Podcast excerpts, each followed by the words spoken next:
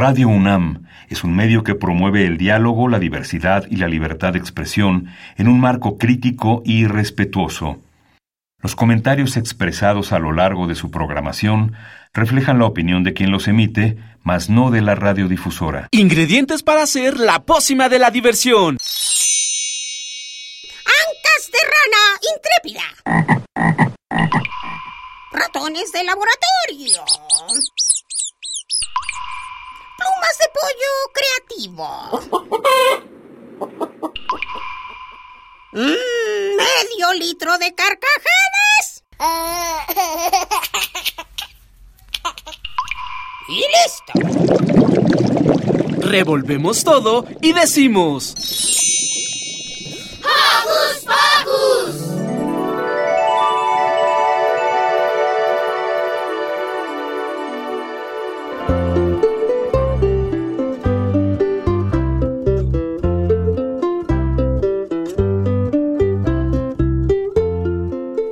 Bienvenidos, queridos Joco Escuchas, a otra emisión de este su programa infantil favorito. Estamos muy contentos de que nos escuchen un sábado más. Yo soy Silvia y los saludo con un sonoro beso. Y yo soy Santi y también les mando un beso sonoro a todos los Joco Escuchas. Y antes de que se nos olvide, queremos mandarles saluditos a los conductores, nuestra productora Car y a Giselle. Apapachos sonoros para todos ellos y también para nuestro querido Alex. Y ahora sí, empecemos, porque hoy en Hocus Pocus iniciaremos con una entrevista a Magda Morán, que además nos trae una entretenida historia de alguien que engaña a la muerte. En la nota de la semana, Dani y Demian nos explican por qué solemos llamar Karen a las dueñas de gatitas y gatitos. Liber platica con Rodolfo Raygoza, director de conservación de Grupo Xcaret, México. En Hocus Pocus por Europa, Diego Emilio platicó con Luis Felipe Nieva y conversan sobre la psicología del deporte en Europa. Así que quédense con nosotros, que ya inició Hocus Pocus.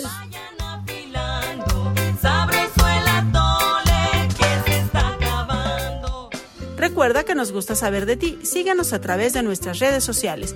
Puedes hacerlo desde tu compu, tablet o celular con ayuda de tu mami o papi. Facebooka con nosotros, búscanos como Hocus Pocus UNAM, regálanos un like y comenta nuestras publicaciones.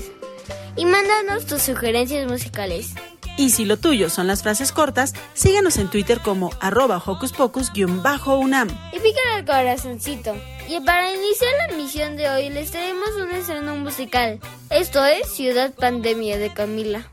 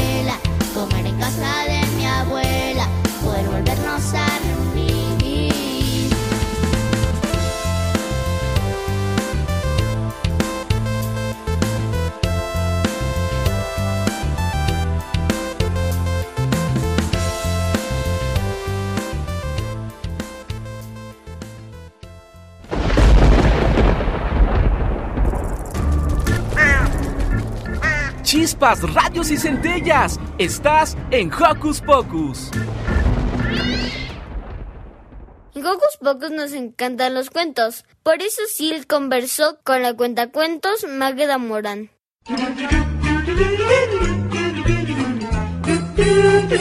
¿Listo micrófono? ¡Yeah! ¿Listo invitado? ¡Yeah! ¿Listas las preguntas? ¡Yeah!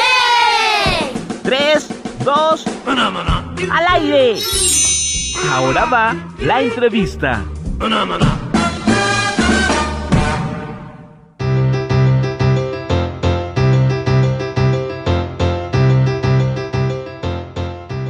Tuolan. Había ahí por la vieja China, a las afueras del pueblo, un anciano. Un anciano de cabellos largos y barba larga y blanca. El cabello lo sostenía con una trenza. A Tuolan le encantaba pintar, pero lo que más, más le encantaba pintar eran rostros humanos. Rostros humanos que pues veía en el mercado, en las plazas, y cada día pintaba siete rostros, siete rostros, siete días, que llegaba a colgar en las paredes de su casa. Por supuesto que a Tuolan se le acababan los materiales y bajaba al pueblo para comprar pinceles, papel, pintura, y aprovechaba para mirar a la gente pasar y ver sus rostros y pintarlos. Un día Tuolan recibió una visita que todos en algún momento llegaremos a recibir. A Tuolan lo visitó la muerte. La muerte con su guadaña y su capa negra y su cara oscura. Al tocar la puerta a Tuolan le abrió, pero no tuvo ninguna sorpresa. De hecho, le invitó a pasar.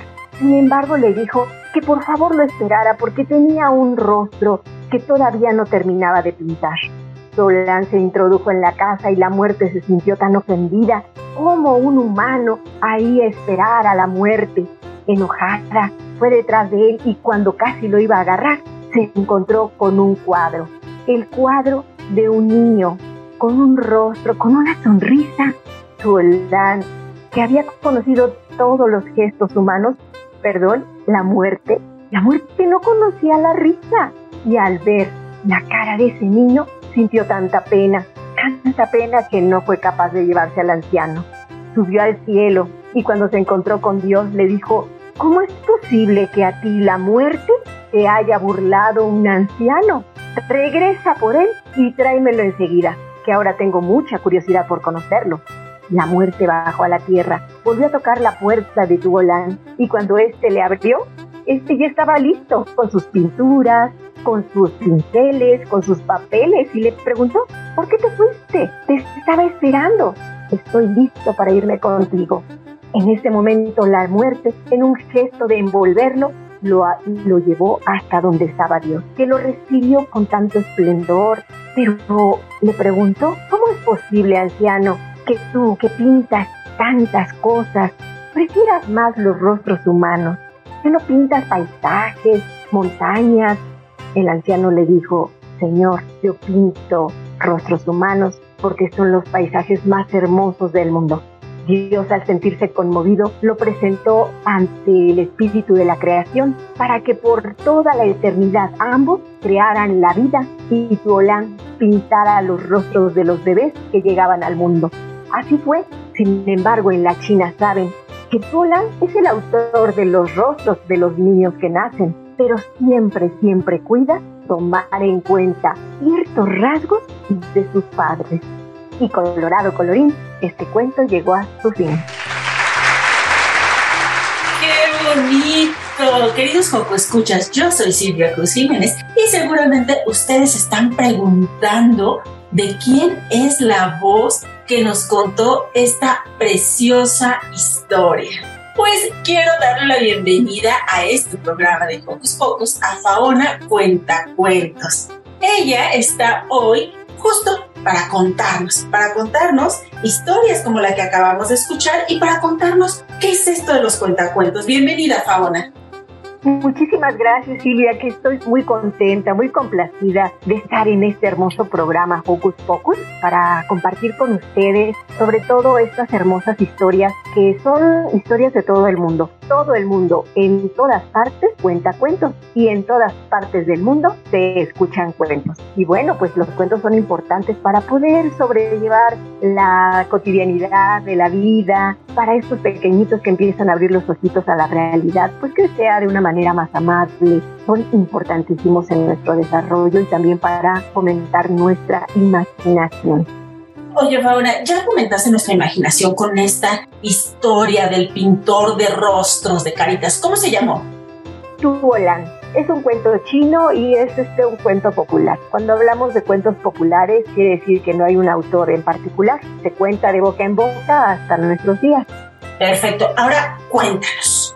Cuéntanos de dónde sale la tradición oral. Ya nos dijiste que es muy importante contar los cuentos y por qué, pero ¿por qué también ha sido importante la tradición oral y por qué se ha, digamos, transmitido durante tantos años? Bueno, es importantísima porque estamos hablando de la oralidad, de la palabra, y no crean, niños, que todo el tiempo existieron los libros, existieron los cuadernos, existieron los lápices, las plumas. Hace muchos, muchísimos años, las noticias, los edictos, las, los, las leyes, reglamentos, pues se hacían a, a través de los juglares, a través de personas que tomaban la, el, la historia, que tomaban el cuento, que tomaban la información, la memorizaban y la llevaban para comentarla ante las plazas, los pueblos, de un reinado a otro. No era como hoy lo conocemos, tampoco existía, por supuesto, el teléfono ni el telégrafo. No había medios de comunicación más que la oralidad. Entonces, también para tener una mejor retentiva, una mejor memoria en lo que se platicaba, pues quienes llevaban la información de un lado a otro, la enriquecían con ciertas cosas que les ayudaban a recordar. Y pues si había una información importante que dar, pues la relacionaban tal vez con una situación personal, qué sé yo, para que fuera mucho más fácil eh, transmitir la información. Así que pues mientras no hubiera eh, imprenta que nos permitiera mantener y preservar la información, la historia, pues el conocimiento se transmitía de padres a hijos, de los abuelos, de los vecinos, de los lugareños, a los que llegaban. La idea era transmitir, pero sobre todo, ¿qué información era esta? Pues las formas de vida, las costumbres, las técnicas, por ejemplo, de cultivo, de este, trabajo de las pieles, de la madera, todas las actividades que nosotros hoy en día pues son tan cotidianas. En aquellos entonces era muy importante transmitir de una generación a otra, de uno a otro, lo que se iba aprendiendo, para que no se perdiera y para que, por supuesto, pues se fuera mejorando. Pues nos encanta toda esta información que nos estás compartiendo aquí en Jocus Pocus. Ahora, cuéntanos acerca de ti, acerca un poco de tu trayectoria y mucho de dónde podemos encontrarte, dónde podemos disfrutar estos cuentos. Muchas gracias. Bueno, pues soy Faona Cuenta Cuentos y yo me inicié en el Grupo diecisiete Cuauhtúa de Tlalpan, porque yo ahí eh, era dirigente con niños de manada y ellos, pobrecitos, fueron los que me, me escuchaban cada fin de semana, eh, puliéndome con los cuentos. Y por supuesto empezamos con los cuentos del libro de las tierras vírgenes, donde empezamos a inducir a los niños en estas historias tan hermosas que incluyen muchos valores, este, de una manera amable, con la convivencia de Mowgli, con los animales. Así que entonces, pues ya un poquito más, más segura de mí, empecé a contar en la mega ofrenda de la UNAM desde dos mil siete hasta dos mil diecisiete, que fue el tiempo que se me permitieron contar con leyendas de México, porque mi principal eh, objetivo al contar pues es que las leyendas, las costumbres, las historias de México no, no se pierdan, se conozcan, se difundan, y pues afortunadamente he podido contarlas en diferentes partes del mundo, ya sea en festivales este, vía internet o bien pues en presencial. Pero sí, eso es mi, básicamente mi tarea. Ustedes por el momento me pueden encontrar en el Parque Ecológico de la Ciudad de México, que está a las afueras de la ciudad por la carretera federal a Cuernavaca, por ahí hay una entrada, y la otra es por la Jusco, por ahí pueden también entrar, pero pues ya les iremos dejando los datos de la ubicación de este lugar. Y cada fin de semana, sábados y domingos, estamos contando desde las once hasta las dos, tres de la tarde, depende de lo que pida el público. Pero he contado cuentos que ni se pueden imaginar.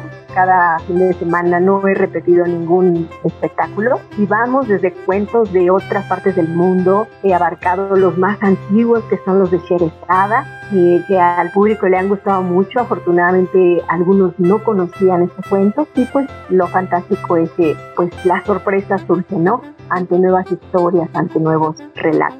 Es importante, Joco, escuchas, que ustedes sepan que cuando Faona nos dijo que ella empezó en el Grupo diecisiete, se refería al movimiento de Scout, al movimiento Scout, al movimiento de los Scout aquí en nuestro país. A eso se refería Faona, igual a esos primeros relatos que ella practicaba. Oye, Faona, ¿tienes alguna red social, alguna página donde te podamos buscar, donde podamos saber de ti? Sí, claro. A mí me encuentran en Facebook como Magda Morán, ahí es en donde me pueden encontrar. Ahí he estado subiendo eh, información de mis presentaciones, fotografías y algunos pequeños videos de lo que yo he presentado desde marzo hasta ahora en presencial. Además, también como Magda Morán, en mi canal de, de YouTube, donde encontrarán videos que tengo de diferentes tipos para niños, adultos, historias, leyendas. También pueden ver el trabajo que yo realizo y en todo caso, pues a sus órdenes, si quisieran que nos presentáramos incluso en los grupos Scouts, que ya eh, me he presentado de manera virtual en Perú, en Chile y pues en Guatemala también, que ha sido bastante, bastante enriquecedor. Oye, eso nos gusta mucho. Y también algo que acabas de decir es trabajo que has hecho para niños y trabajo que has hecho para adultos. Cuéntanos un poco acerca de esta faceta. ¿Hay alguna diferencia que tenga eh, al momento de que cuentas cuentos para niños y al momento de que haces historias para adultos? Sí, hay mucha diferencia, sobre todo por los tiempos. La primera gran diferencia, un adulto te puede escuchar hasta quince, veinte minutos, escuchar un, un cuento sin problema. Sin embargo, un niño, dependiendo también de la edad, pequeñitos de un año hasta cinco años, te pueden escuchar máximo cinco minutos, muy atentos y demás. Eh, básicamente en los niños pequeñitos de un año, dos años, los cuentos son microcuentos y además son más de acción, más de sensibilidad, más de utilizar o más bien este, manipular tus sentidos, eh, del tacto, de la vista, el sonido. Todo esto es importantísimo para mantener su atención porque sobre todo es estimulación. En el caso de los más grandecitos, pues son cuentos cortos con partes muy repetitivas, incluso con canciones, para que eh, pues también mantengan la atención y comprendan mejor el cuento. Ya, como te digo, en el caso de los adolescentes adultos, tienen más eh, capacidad de atención y con ellos incluso podemos hasta ocupar palabras pues más complicadas, ¿no? Y además temas mucho más, pues más cotidianos de, de la realidad, un tanto duros, incluso para trabajar valores o para trabajar enseñanzas y hasta como terapia.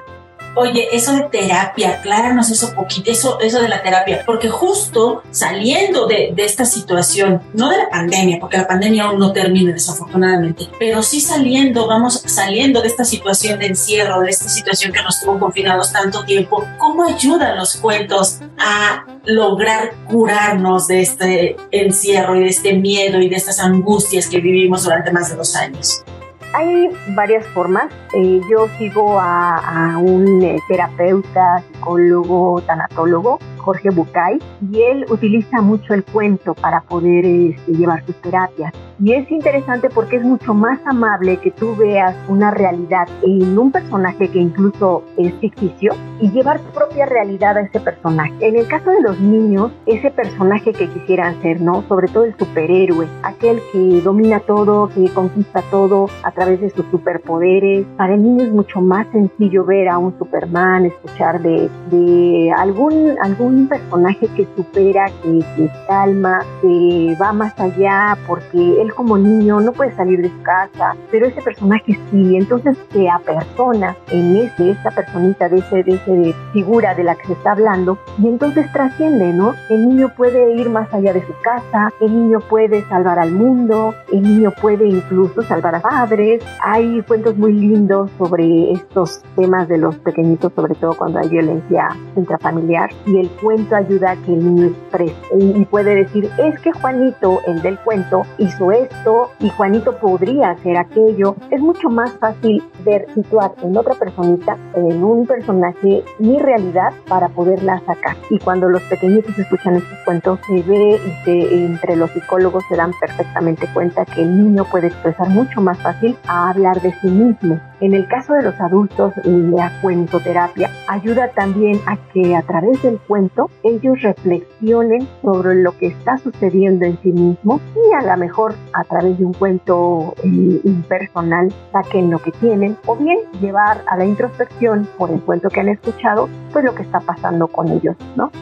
Uy, pues ya estamos más que encantados. Entonces, ya saben, amigos cocoescuchas, papás de los cocoescuchas, pueden buscar a Faona Cuenta Cuentos, alias Magda Morán, en Facebook justo como Magda Morán, o en su canal de YouTube como Magda Morán. Pues Magda, te agradecemos muchísimo, muchísimo que hayas estado con nosotros, que hayas compartido todo este conocimiento y que sigas dando pie a esta tradición oral.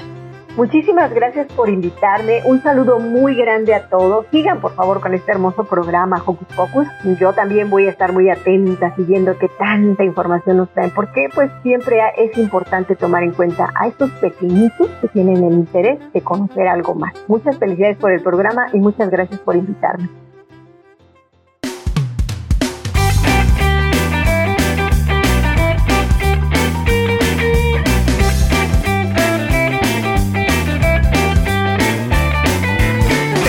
Ganas de mover los pies y sacudir mis brazos fuerte.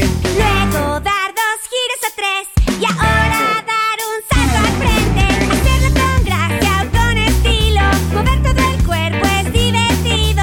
Así que tú hazlo como quieras, pues para bailar no existen reglas.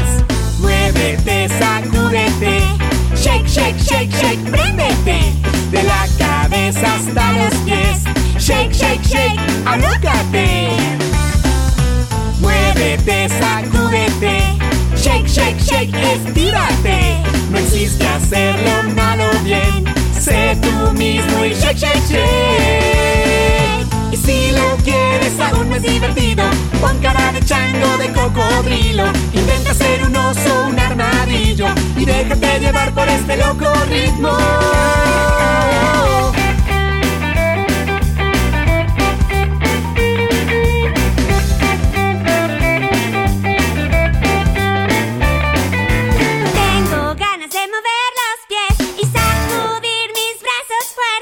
Luego dar dos giros o tres y ahora dar un salto al frente. Hacerlo con gracia o con estilo, mover todo el cuerpo es divertido. Así que tú hazlo como quieras, pues para bailar no existen reglas. Muévete, sacúdete, shake, shake, shake, shake, préndete. De la cabeza hasta los pies, shake, shake, shake, alúcate. Muévete, sacúdete, shake, shake, shake, estírate. No existe hacerlo mal o bien, sé tú mismo y shake, shake, shake. Y si lo quieres aún más divertido, pon cara de chango, de cocodrilo. Intenta ser un oso, un armadillo y déjate llevar por este loco ritmo.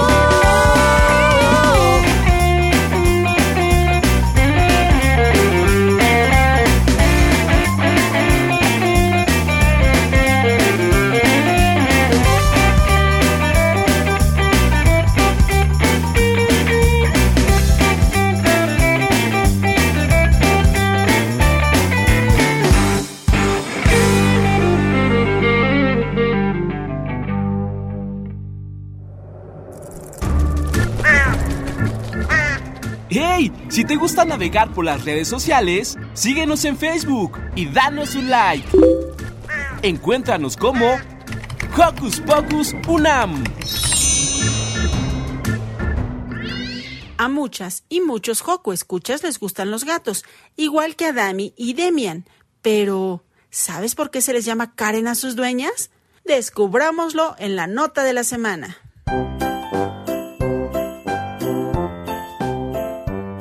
Les interesa a las niñas y niños de hoy. Su opinión es importante. Seguimos con la nota de la semana.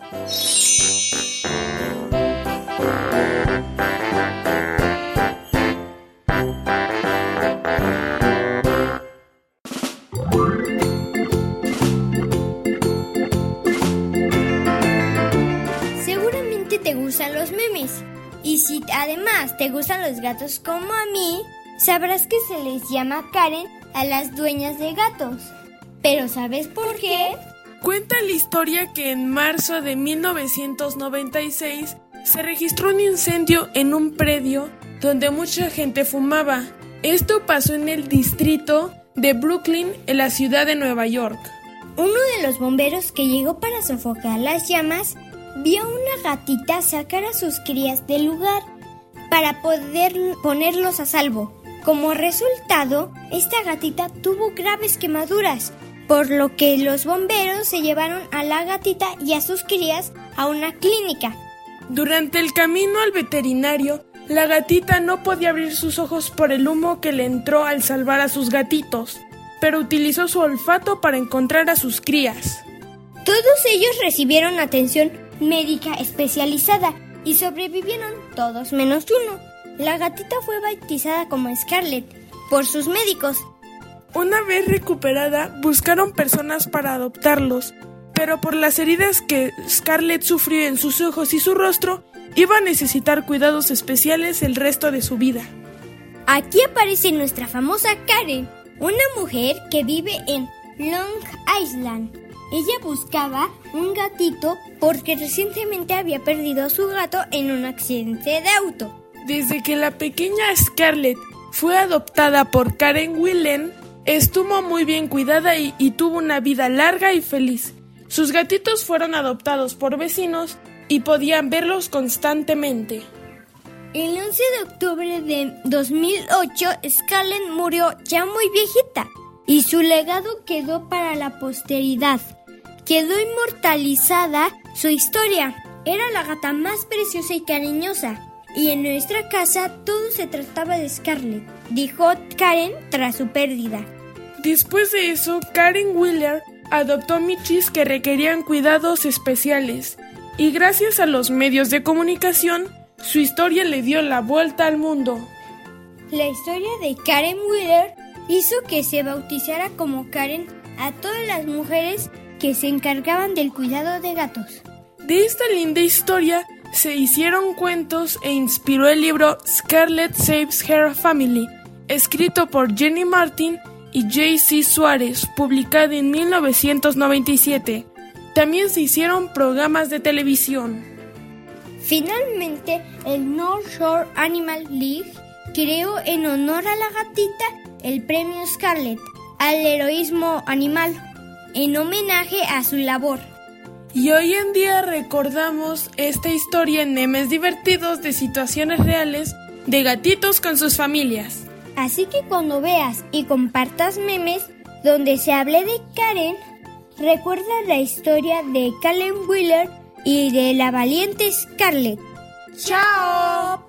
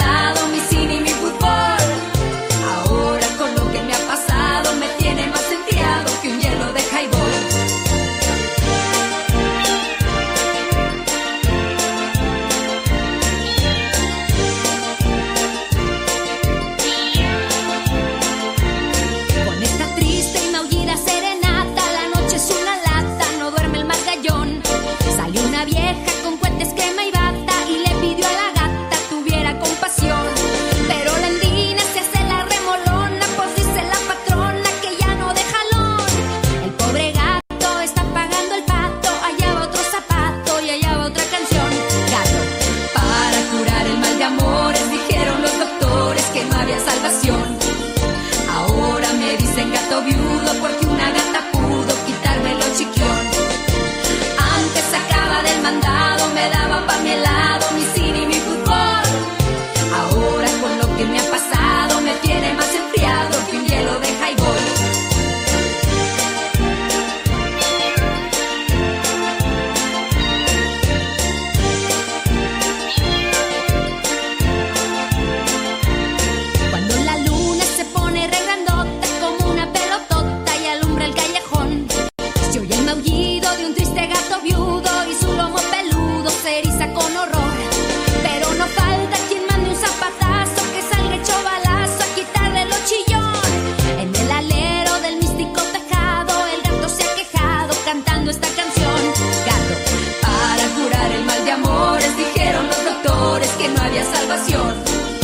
Ahora me dicen gato viudo porque una gata pudo quitarme lo chiquión. Antes sacaba del mandado, me daba pa' mi helado, mi cine y mi fútbol. Ahora con lo que me ha pasado me tiene más enfriado que un hielo de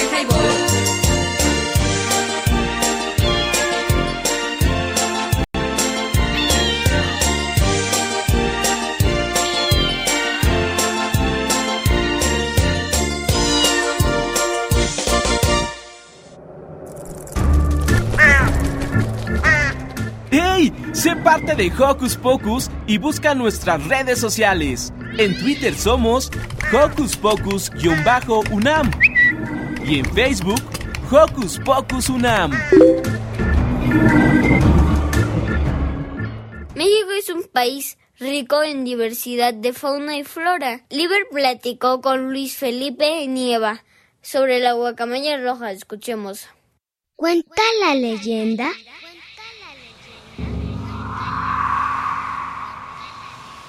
que un día se reunieron los dioses y las diosas mayas. Su vida era triste. Todo cuanto existía en el mundo era negro. Necesitamos más colores, dijo uno de los dioses. ¿Dónde encontraremos?, preguntó otro.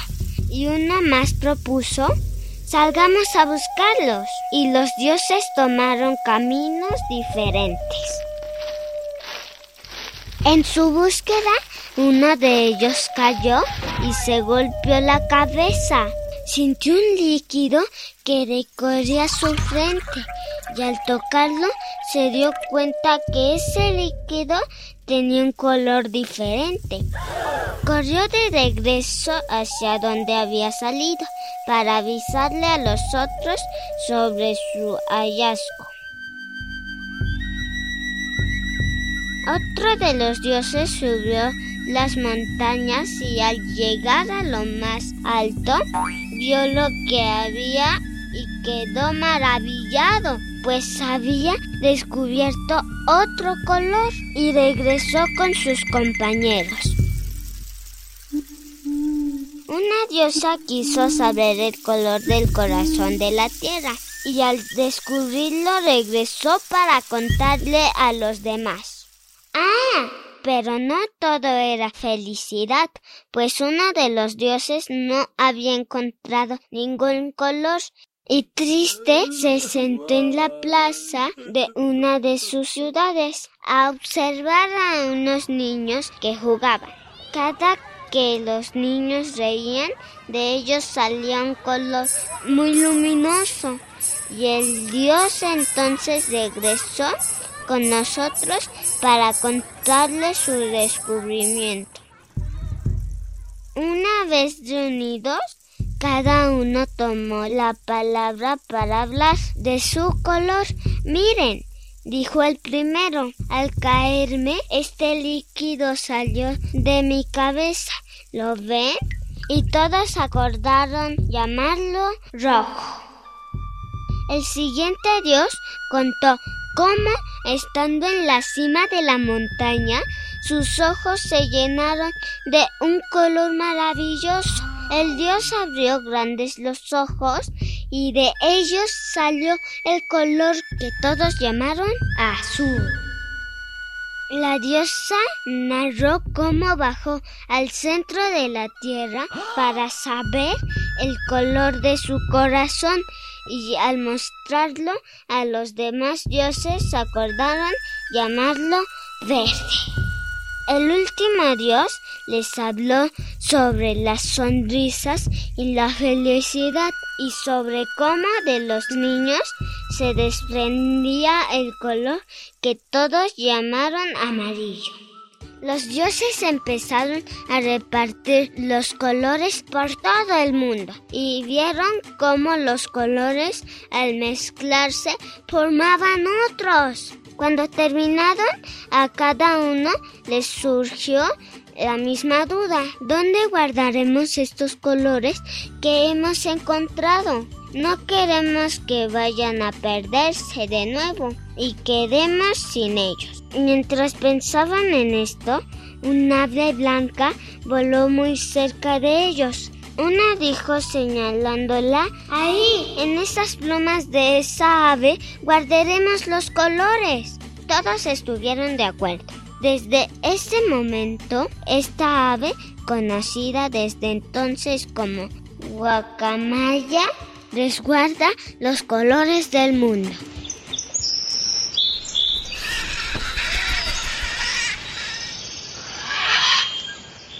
Hola amigos y amigas de Jocus Pocus, les saluda Liber Nahuali. Hoy vamos a platicar con Rodolfo Raygoza, director corporativo de conservación de Grupo Xcaret, quien nos contará sobre el proyecto de reincorporación de la guacamaya roja a las selvas mexicanas. Para ello, viajaremos a la selva de Quintana Roo.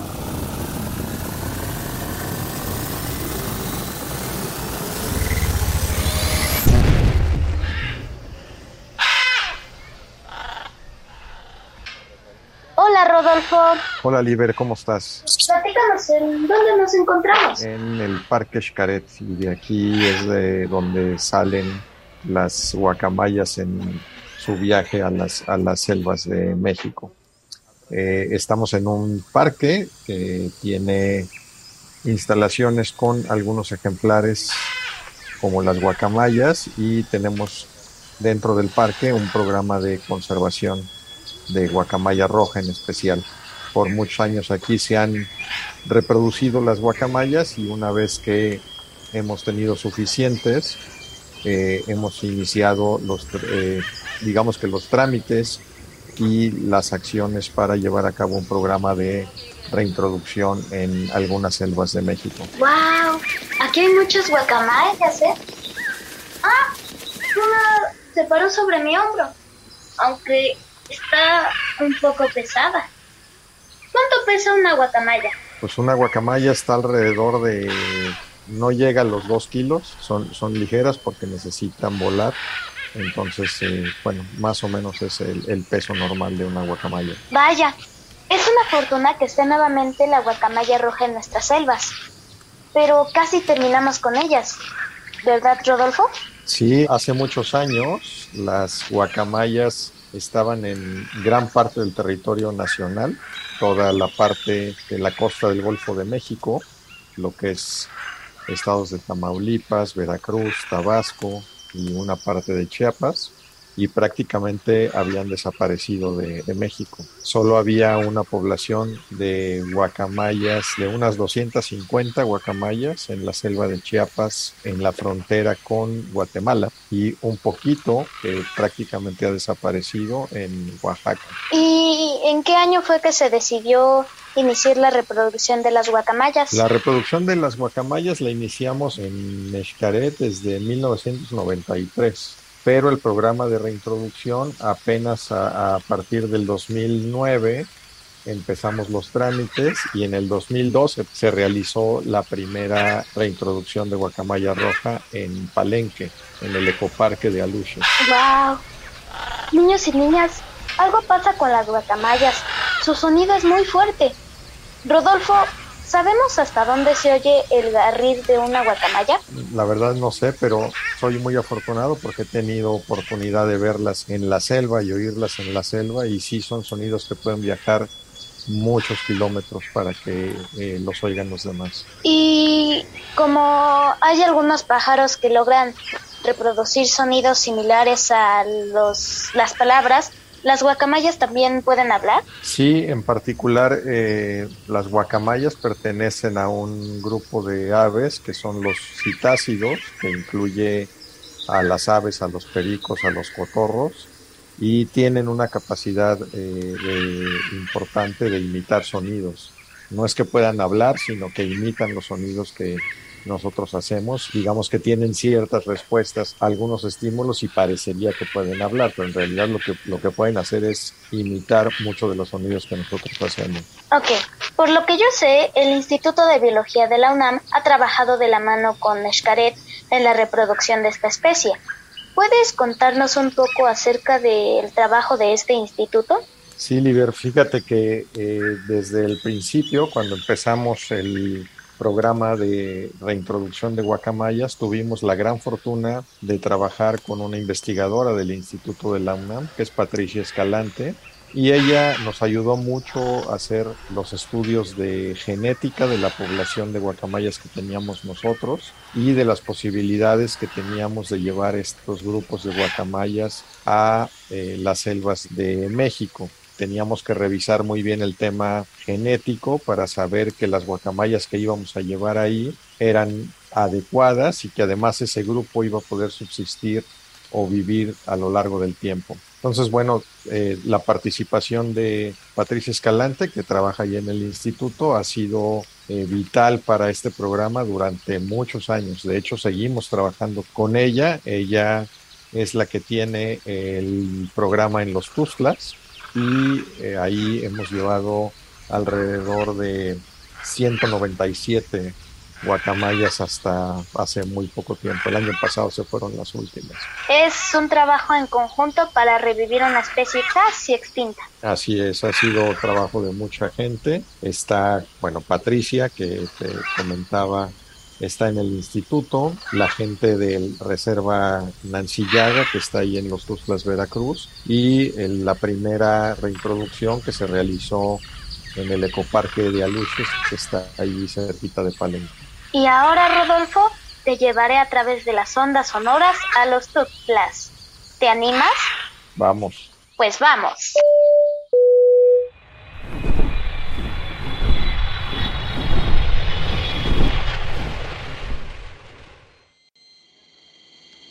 ¡Uf! ¡Llegamos! Pensé que me iba a caer. ¿Tú cómo estás, Rodolfo? Un poco zarandeado, pero bien. Amigos de Jocus Pocus, estamos ahora en Los Tuxtlas, una selva tropical de Veracruz, donde desde hace veintidós años la guacamaya roja había desaparecido. Y ahora, gracias al trabajo del Instituto de Biología de la UNAM y de Xcaret, nuevamente esta especie se integra a su hábitat. Rodolfo, ¿cómo se preparan las guacamayas que se liberan? Nosotros digamos que les enseñamos a hacer de nuevo guacamayas, se la pasan un periodo de tiempo en el hábitat que tenemos en Xcaret y de ahí las llevamos en camión hasta la orilla ahí de la, de la laguna de Catemaco, a la reserva de Nanciyaga, donde hay otro hábitat muy similar al que tenemos en Xcaret. Digamos que un día despiertan, se van a, a Veracruz y duermen en el nuevo hábitat y empieza un periodo de adaptación. Ahí se pasan unos meses adaptándose al clima, adaptándose al nuevo sitio. Les cambian ahí un poco la comida porque ellos tienen que garantizar que van a encontrar el alimento que está en los alrededores de la reserva. Y una vez que las guacamayas de alguna manera se acostumbraron, eh, abrimos las, los hábitats para que ellas empiecen a salir y a volar al, alrededor de, de Nanciyaga y de... Hay otros sitios en donde se hacen las, las reintroducciones que están alrededor de Los Tuxtlas. Increíble. Y Rodolfo, ¿qué significa ser una guacamaya? Pues la verdad no sé, este, eh, es una pregunta interesante porque pues son, son aves, son aves muy vistosas, de un plumaje muy vistoso y de hecho por eso son muy preciadas en, en, como mascotas y por eso las capturan. Pues como te digo, son aves eh, que están todo el tiempo volando, son muy escandalosas, entonces yo creo que es un ave que se la pasa especialmente de fiesta porque son muy sociables y eh, les gusta de alguna manera en los árboles donde llegan, comen las frutas, tiran las frutas, trozan las hojas de los árboles, son un poco destructoras. Entonces, bueno, ¿qué se siente? Pues yo creo que ellas deben sentir como que se la pasan en fiesta. Sin embargo, muchas de estas características han hecho que sean cazadas o capturadas para mascotas y eso de alguna manera ha hecho que su población vaya en constante deterioro y de alguna manera fue lo que pasó y por eso desapareció la guacamaya en algunos sitios de México. Wow. ¿Y qué podemos hacer los niños y las niñas para proteger esta especie? Bueno, una cosa que se puede hacer es no tener mascotas, de, de mascotas a guacamayas, pericos o a, prácticamente a todos los ejemplares de vida silvestre. Creo que tenemos suficiente con mascotas como perros y gatos, sin embargo también hay que cuidarlos porque un perro y un gato que no es cuidado, que se abandona, puede ser un problema incluso para las guacamayas o para otras especies que están en vida silvestre. La otra cosa que se puede hacer es investigar, estar siempre aprendiendo de este tipo de cosas para entender cómo funciona y que pues de alguna manera nos ayuden a todos los que hacemos este trabajo a difundirlo y a denunciar si hay alguna actividad que no esté relacionada con la conservación de estas especies. Acerca de eso, ¿dónde podemos encontrar información sobre este proyecto? ¿Hay alguna página de internet que podamos visitar para obtener más detalle? Bueno, está la página de internet de Grupo Xcaret, ahí se puede encontrar eh, información. Es grupo xcaret punto com, diagonal ES, y ahí pueden obtener información de este programa. Y, y bueno, debe de haber también en las mismas páginas de la UNAM, eh, del Instituto de Biología, pueden encontrar algo de, de información que se... de los programas que se han hecho en relación con el tema de las guacamayas. Muchas gracias. ¿Y algo más que quieras agregar? Nada más, gracias por la plática. Espero que tengan oportunidad de conocer los programas, de informarse de los programas y eh, que nos ayuden a cuidar estos ejemplares en vida silvestre. Si cuidamos el agua, la basura y muchas de nuestras actividades, podemos ayudar a la conservación de muchas especies. Rodolfo, muchas gracias por esta entrevista para Jocus Pocus. Yo me regresaré a la Ciudad de México, gracias a uno de los sombreros mágicos que me prestó el conejo de Jocus Pocus. ¿Quieres un aventón? Sí, por favor. Pues vámonos. En la narración estuvo Ariadna Alitzel. Yo soy Liber Nahuali. Nos escuchamos pronto. Adiós. Hasta luego.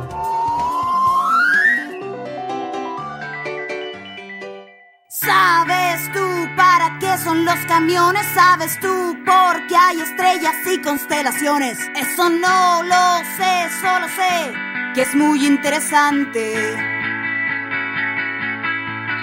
¿Sabes tú por qué vuelan los aviones? ¿Sabes tú por qué tengo que escribir canciones? Eso no lo sé, solo sé que es muy interesante.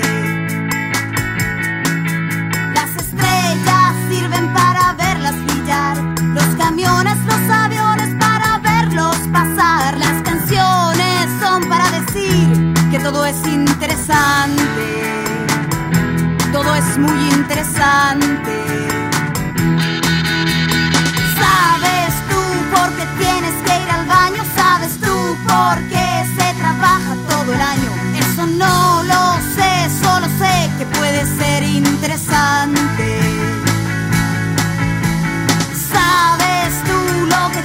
Los marcianos, tienes una idea de lo que hay dentro de un piano. Eso lo sabré y podré hacérmela interesante.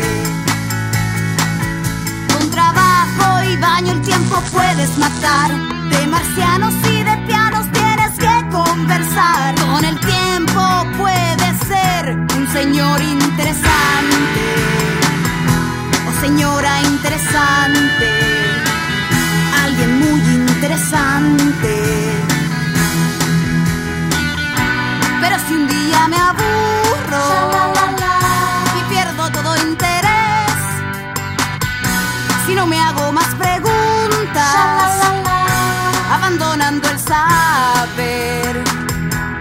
será interesante, un asunto interesante, porque soy interesante, la señora interesante, la señora interesante, la señora interesante.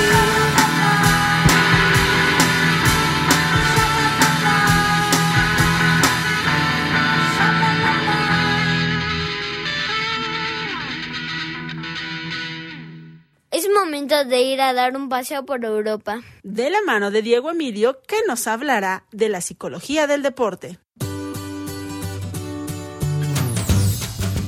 Buenos días, amigos. Bienvenidos sean a Jocus Pocus por Europa. Esta vez vamos a platicar con nuestro amigo Luis Felipe Nieva Sánchez, psicólogo por la Universidad Intercontinental, máster de Psicología de la Actividad Física y del Deporte en la Universidad Nacional de Educación a Distancia España, y también cuenta con una maestría en Psicología del Deporte en la Universidad Las Américas de Puebla y conferencista en diversos temas relacionados con la psicología del deporte. Nuestro amigo Luis Felipe nos platicará precisamente sobre la psicología del deporte en el viejo continente. Luis Felipe, muchas gracias por aceptar la entrevista. ¿Nos puedes explicar en qué consiste la psicología del deporte? Hola Diego, ¿cómo estás? Pues mira, la psicología del deporte estudia todas las cosas mentales que nos pasan cuando hacemos deporte. Cuando confiamos en nosotros, cuando nos sentimos bien, pero también cuando estamos nerviosos, emocionados, distraídos, cuando somos varios jugadores y no nos ponemos de acuerdo. Por ejemplo, ¿alguna vez te pusiste nervioso por algo? Tal vez en tu primer programa no sabías bien cómo iba a salir todo, pero ¿qué hiciste para estar tranquilo? ¿En qué cosas importantes te fijas para que el deporte salga bien? ¿Qué te gustaría lograr con tu programa?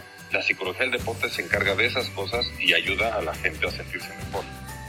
¡Qué interesante! Esta disciplina es muy útil para ayudarnos a controlar nuestras emociones buenas o malas. Cualquier actividad requiere de nuestro equilibrio emocional para que nos salga bien.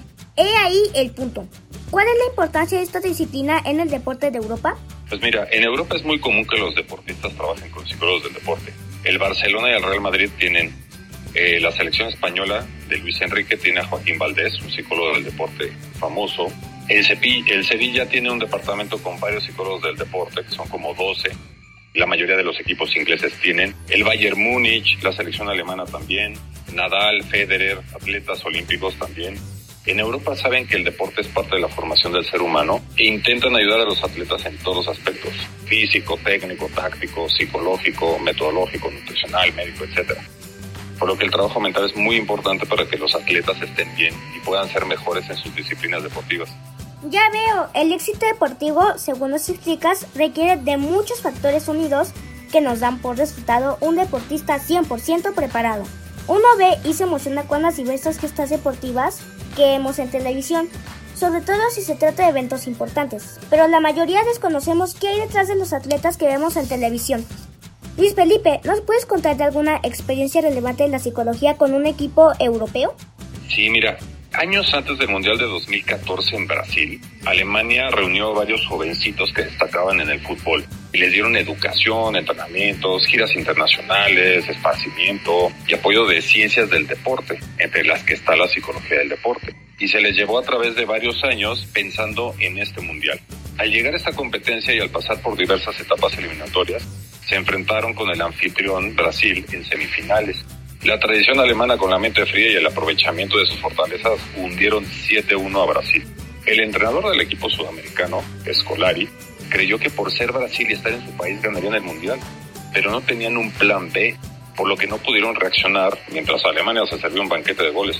Los europeos, al saber que Brasil tenía más presión que ellos, lo aprovecharon. Los alemanes confiaban en ellos mismos, tenían claro su objetivo, controlaban bien el estrés, no dejaban que sus emociones los descontrolaran, estuvieron atentos a las cosas importantes, trabajaron bien en equipo y otras cosas mentales más. En esta anécdota podemos ver la importancia de trabajar nuestra mente para que esté bien y lo que pasa cuando no es así. ¡Wow! Como te comentaba, realmente desconocemos qué hay detrás de un atleta, una victoria, una derrota. Y sobre todo, si vemos estos aspectos desde la perspectiva de la psicología, todo esto tiene una explicación científica. ¿Cuál es el futuro de esta disciplina en el mundo de la ciencia en Europa y el mundo? Pues mira, hay muchas especialidades como másters y doctorados, muchos en Alemania, España, Inglaterra, Estados Unidos, Canadá, por mencionar algunos. en México no se le ha dado el crédito suficiente, por lo que hay que seguir luchando para que el círculo del deporte sea reconocido como una ayuda en nuestro país, no solo para los deportistas, sino para artistas, empresas y todo lo que tenga que ver con rendimiento humano. En cuestión de psicología del deporte, en México estamos a la par de potencias. Me alegra que México esté a la altura de las grandes potencias en cuanto al trabajo y la difusión de la psicología del deporte. Seguramente nuestros deportistas se verán beneficiados por esta importante disciplina. Muchas gracias por tu exposición para Jocus Pocus para Europa. Por último, ¿puedes enviar un saludo para Jocus Pocus? Claro, es un gusto enorme poder platicar de la psicología del deporte contigo, Diego, y con todo tu auditorio. Y por lo que les mando un gran saludo a todos los que escuchan el programa y a Jocus Pocus principalmente. Muchísimas gracias por, por invitarme. Luis Felipe, gracias a ti. Amigos, ya lo saben, el éxito también requiere de un buen equilibrio emocional. Para Jocus Pocus, Diego Emilio.